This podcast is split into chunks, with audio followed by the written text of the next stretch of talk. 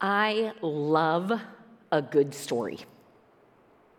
A good story can motivate you, transport you, move you, uh, challenge you, teach you, transform you.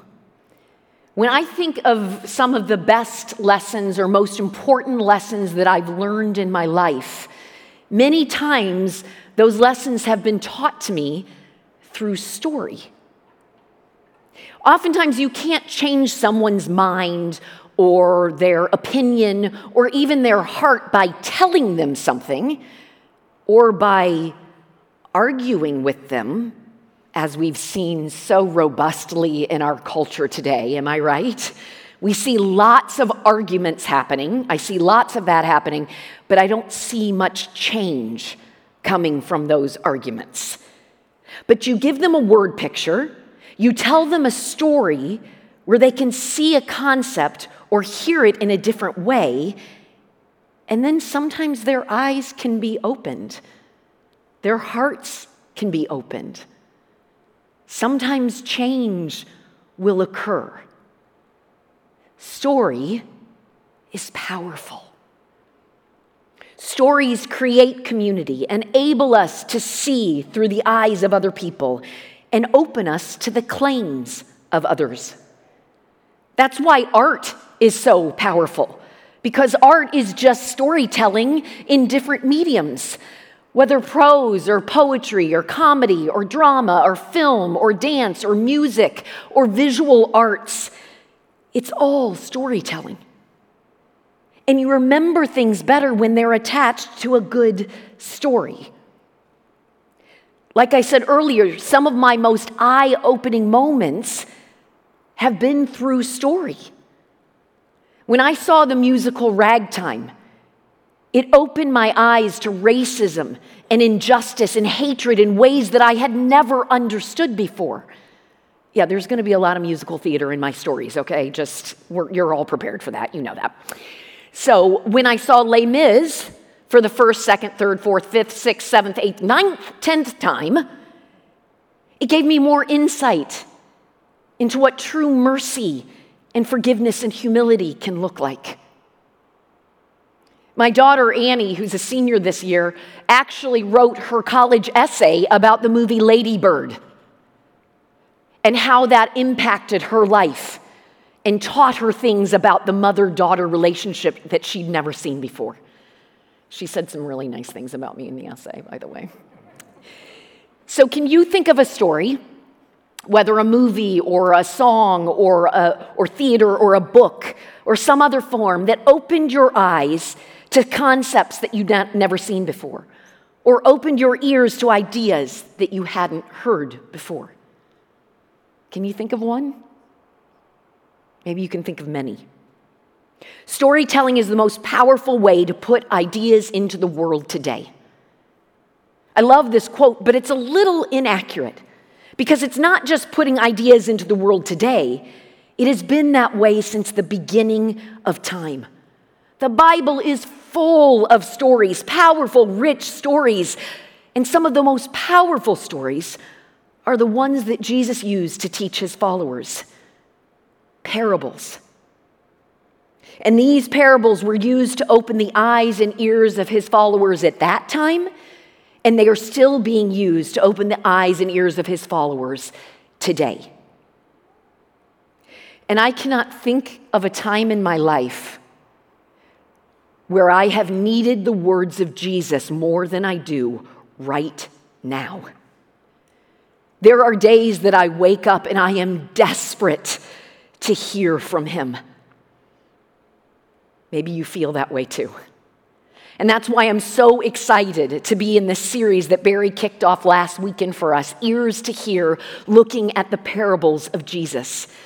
Now, this is a BYOB series, Bring Your Own Bible series, where we encourage you to dig deeper into the scriptures, discovering the worlds behind the text, of the text, and in front of the text. So I hope you have your Bibles with you today. If not, the scriptures on the app. And I hope those of you that are joining us online have a Bible. If not, go run around your house and find one. So parables aren't unique uh, to Jesus. The Old Testament prophets use parables. As a matter of fact, Jesus sometimes references the Old Testament prophets in his parables. But the parables were a key part of Jesus' ministry. Jesus is a prophet of God, continuing the work that the Old Testament prophets started. So, what's the definition of a parable? Well, Merriam Webster Dictionary says a usually short, fictitious story that illustrates a moral attitude or a religious principle. According to this definition, the point of a parable is to take something unclear or unpersuasive and make them clear or persuasive toward a moral or religious point. However, the parables of Jesus have a few key differences from this common understanding. Instead of making points clearer, people, oh wow, oh, well, that was like a bee or a hornet. I'm glad I had ears to hear that because he could have stung me. Okay. That was weird. Um, why are they even here? It's cold. I don't know what's happening. Okay. Um, hopefully, he, our visitor doesn't come back in a few minutes. Okay. Oh, he's back? Where is he? Oh my gosh. Oh my gosh. Okay.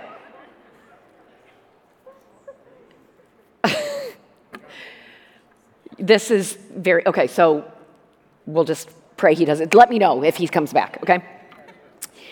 Anyway, okay, so where was I? Uh, Jesus, so there's a few key differences. He, instead of making points clearer, people were often puzzled and surprised by Jesus' parables. Jesus' parables were head scratchers. I like the definition Barry gave us last week. A parable is a short story or illustration that gets across a deeper truth.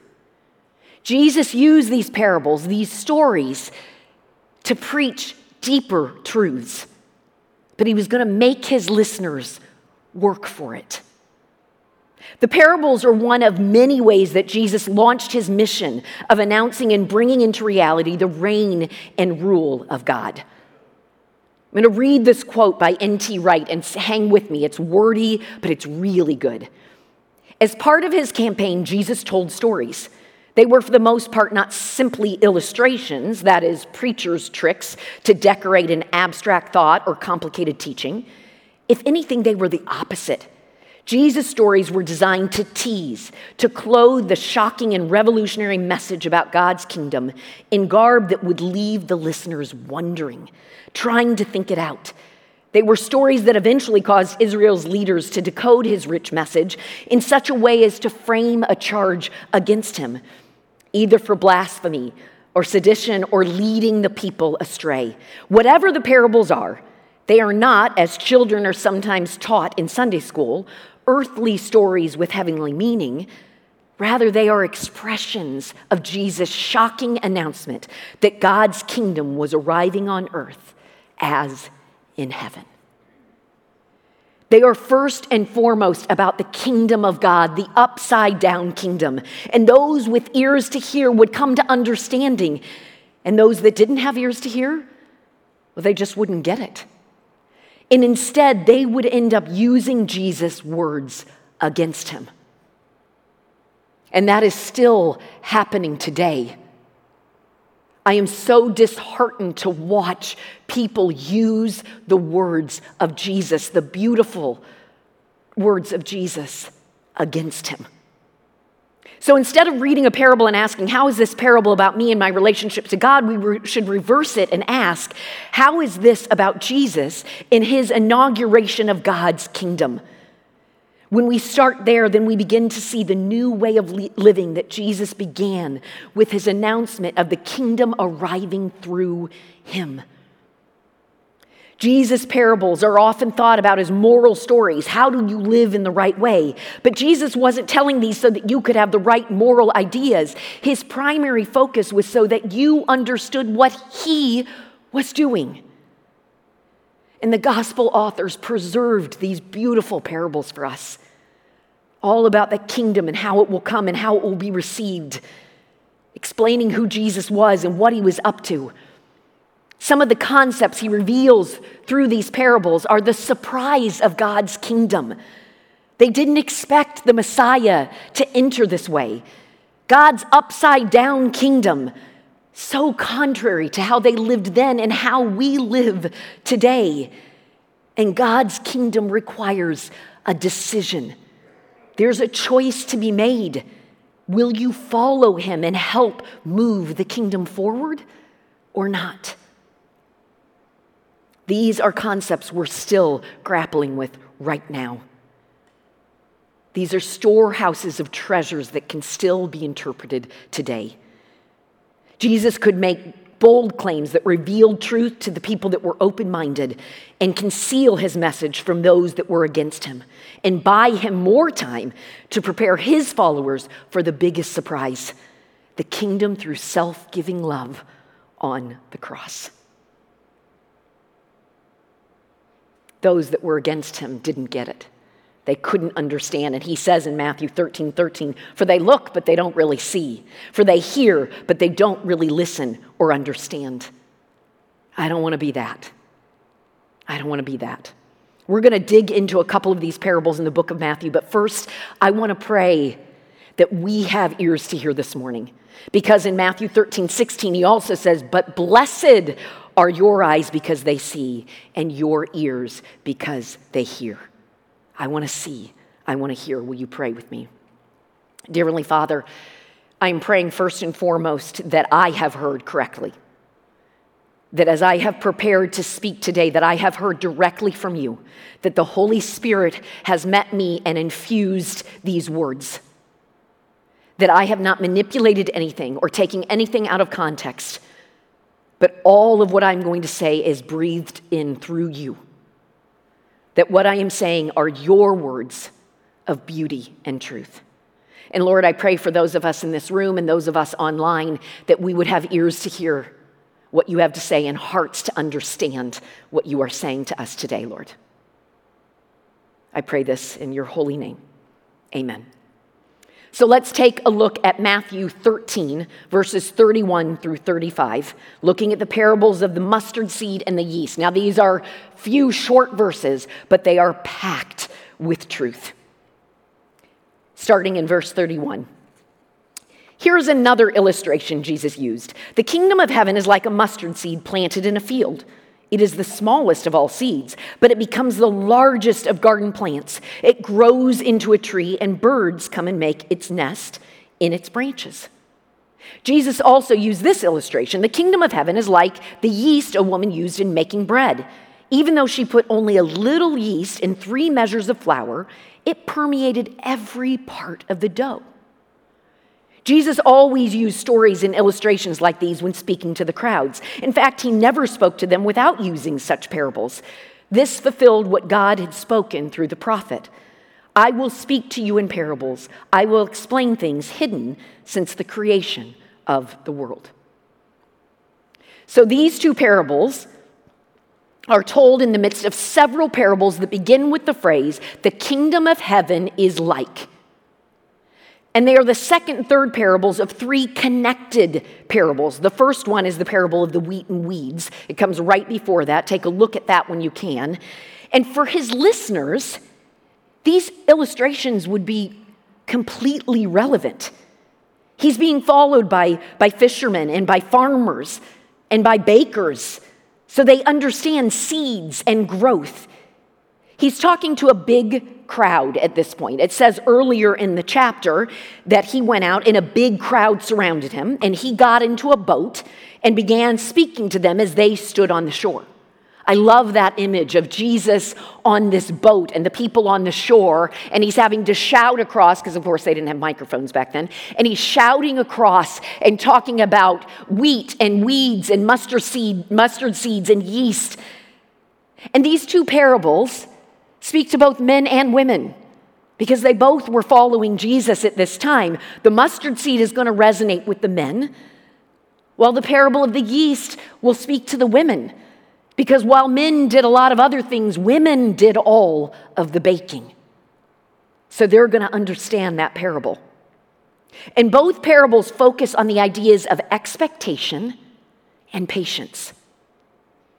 The mustard seed is this small little seed, but then it grows large enough for the birds to nest in it and find shelter. And the yeast, the actual word is zyme or leaven, it was old fermented dough. And Galilean women would keep these lumps of dough in a fermenting liquid and then work them into their new batch. And this fermented old dough would cause, new dough to expand. The birds wait for the mustard seed to turn into a tree. The baker waits for the leaven to spread through the dough until the whole loaf is mysteriously leavened. Jesus' followers want the whole kingdom to come at once. They weren't interested in waiting. They had their own timetable. They weren't interested in God's timetable. They needed patience. And their expectations were off. The kingdom is not going to come in with a bang. It's a process like a growing bush in leavening bread, the surprise of God's kingdom. This wasn't how they expected. Jesus' ideas in ministry is so revolutionary, so contrary to culture, that it needs time to be absorbed, understood, and accepted. It's a process we are still in today. The way Jesus leads us into his love will always be slow and gentle because it depends on how ready and willing we are to accept or believe in it we have a choice. God's kingdom requires a decision. Like the Jews of Jesus' time, we would like to see the kingdom as something spectacular that will convince everybody that it's true. Yet Jesus speaks of a tiny seed that will eventually grow into a tree that offers shelter to the small ones and yeast that takes time to spread throughout the new dough. God's upside down kingdom. It starts out in a way no one expected. Jesus coming as a baby to a, to a young virgin girl, poor, humble beginnings, small like a mustard seed, but eventually it will grow into a tree. He's referencing some Old Testament prophets here with this image of a small seed growing into a tree. Trees in the Old Testament represented great empires. In Daniel 4, it says, While I was lying in my bed, this is what I dreamed. I saw a large tree in the middle of the earth. The tree grew very tall and strong, reaching high into the heavens for all the world to see. It had fresh green leaves, and it was loaded with fruit for all to eat. Wild animals lived in its shade, and birds nested in its branches. All the world was fed from this tree. All the world was fed from this tree. That's the kingdom of God. Very tall and strong for all the world to see. That's what this seed grows into. And Jesus says in the parable, it will have a place for the birds to nest and shelter. Birds, almost always in Scripture, were negative images. He's using this negative image to say all would find shelter in the kingdom of God. Jesus is saying there is room for everybody in my kingdom. All can find shelter in this kingdom. And then you have this old dough that once you took it and put it in the new dough, it would cause it to expand and grow. This kingdom will permeate the whole world. The baby in a manger, small seeds leaven to where we are today. Think about it. When Jesus taught this parable, God's kingdom on earth consisted of a few ragged fishermen and farmers and some bakers. And they didn't even have the info we, had, we have today. They didn't know what was to come the crucifixion and the resurrection and the coming of the Holy Spirit. But in time, this kingdom has grown to reach nearly every single nation. It has grown just as Jesus said it would, and there is room for everyone in this kingdom. These parables right now should be so comforting to all of us and encouraging to us. The kingdom of heaven has its own life source, growing beyond all expectations. While we might not be able to see the growth of the kingdom every day, it is growing. both in the world and in the hearts of its believers. We could not stop the growth of God's kingdom any more than we could take the yeast out of a batch of dough or force a mustard plant back into its seed. We cannot stop the movement of God's kingdom. Isn't that encouraging? It's so encouraging to me, especially right now. Listen to the promise that Paul wrote in Colossians 1. All over the world, the good news is bearing fruit and growing. It has been doing that among you since the day you heard it. That is when you understood God's grace in all its truth. Friends, the kingdom of God is on the move. Have faith and be patient. Yes, I realize that we live most days with a low grade fever of sadness. But let me tell you, if you are a follower of Jesus Christ, you should also be living with a low grade fever of hope of hope. Like a small seed growing into a tree, or yeast spreading out and permeating an entire loaf of bread, Jesus' kingdom continues to grow. It may not be obvious to everyone, but those of us that have eyes to see and ears to hear, he says it at the end of these two parables in verse 34. Jesus always used stories and illustrations like these when speaking to the crowds. In fact, he never spoke to them without using such parables. This fulfilled what God had spoken through the prophet. I will speak to you in parables. I will explain things hidden since the creation of the world. That's straight from Psalm 78. Oh, my people, listen to my instructions. Open your ears to what I am saying, for I will speak to you in a parable. I will teach you hidden lessons from our past, stories we have heard and known, stories our ancestors handed down to us. We get to hear and understand things hidden since the creation of the world if we have ears to hear and hearts that are open to understand.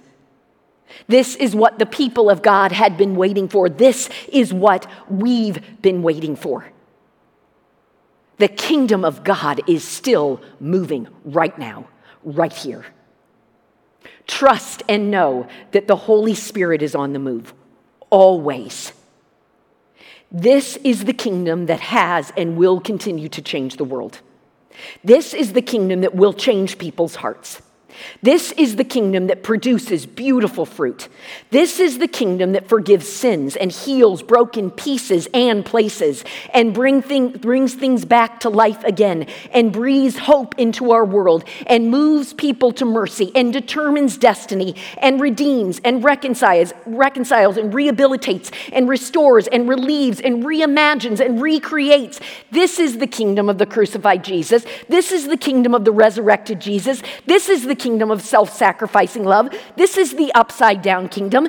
This is the kingdom that we are all invited to be a part of. This is the kingdom that I have put my hope and faith and trust in. This is the kingdom where my allegiance lies. This is the kingdom that I want to be a part of. Do you? Do you? You can amen. It's okay. It's okay. This is the kingdom that my allegiance is to. Nothing will change the world. Let me say it again nothing will change the world except the kingdom of God. That is the only kingdom with true life changing power. And it is still at work right now. No matter what is happening in the world, no matter what is happening in your life. It may not be on your timetable, it may not be how you expected it, but the kingdom of God is at work today. The kingdom of God is still that growing tree. It is still that permeating dough. Can you see it? Can you hear it?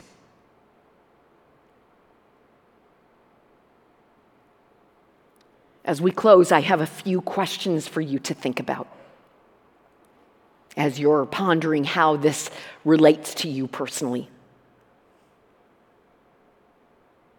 Do you believe the kingdom is still on the move? How are you seeing it move right now?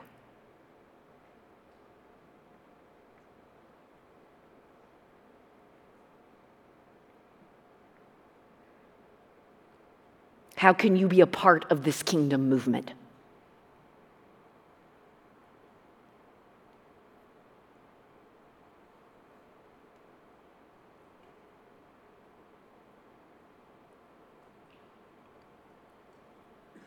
How is God's kingdom growing in you? What is the Holy Spirit doing in your life for the seed to grow in you personally?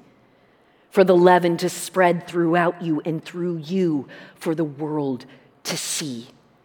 How is God's kingdom growing in you?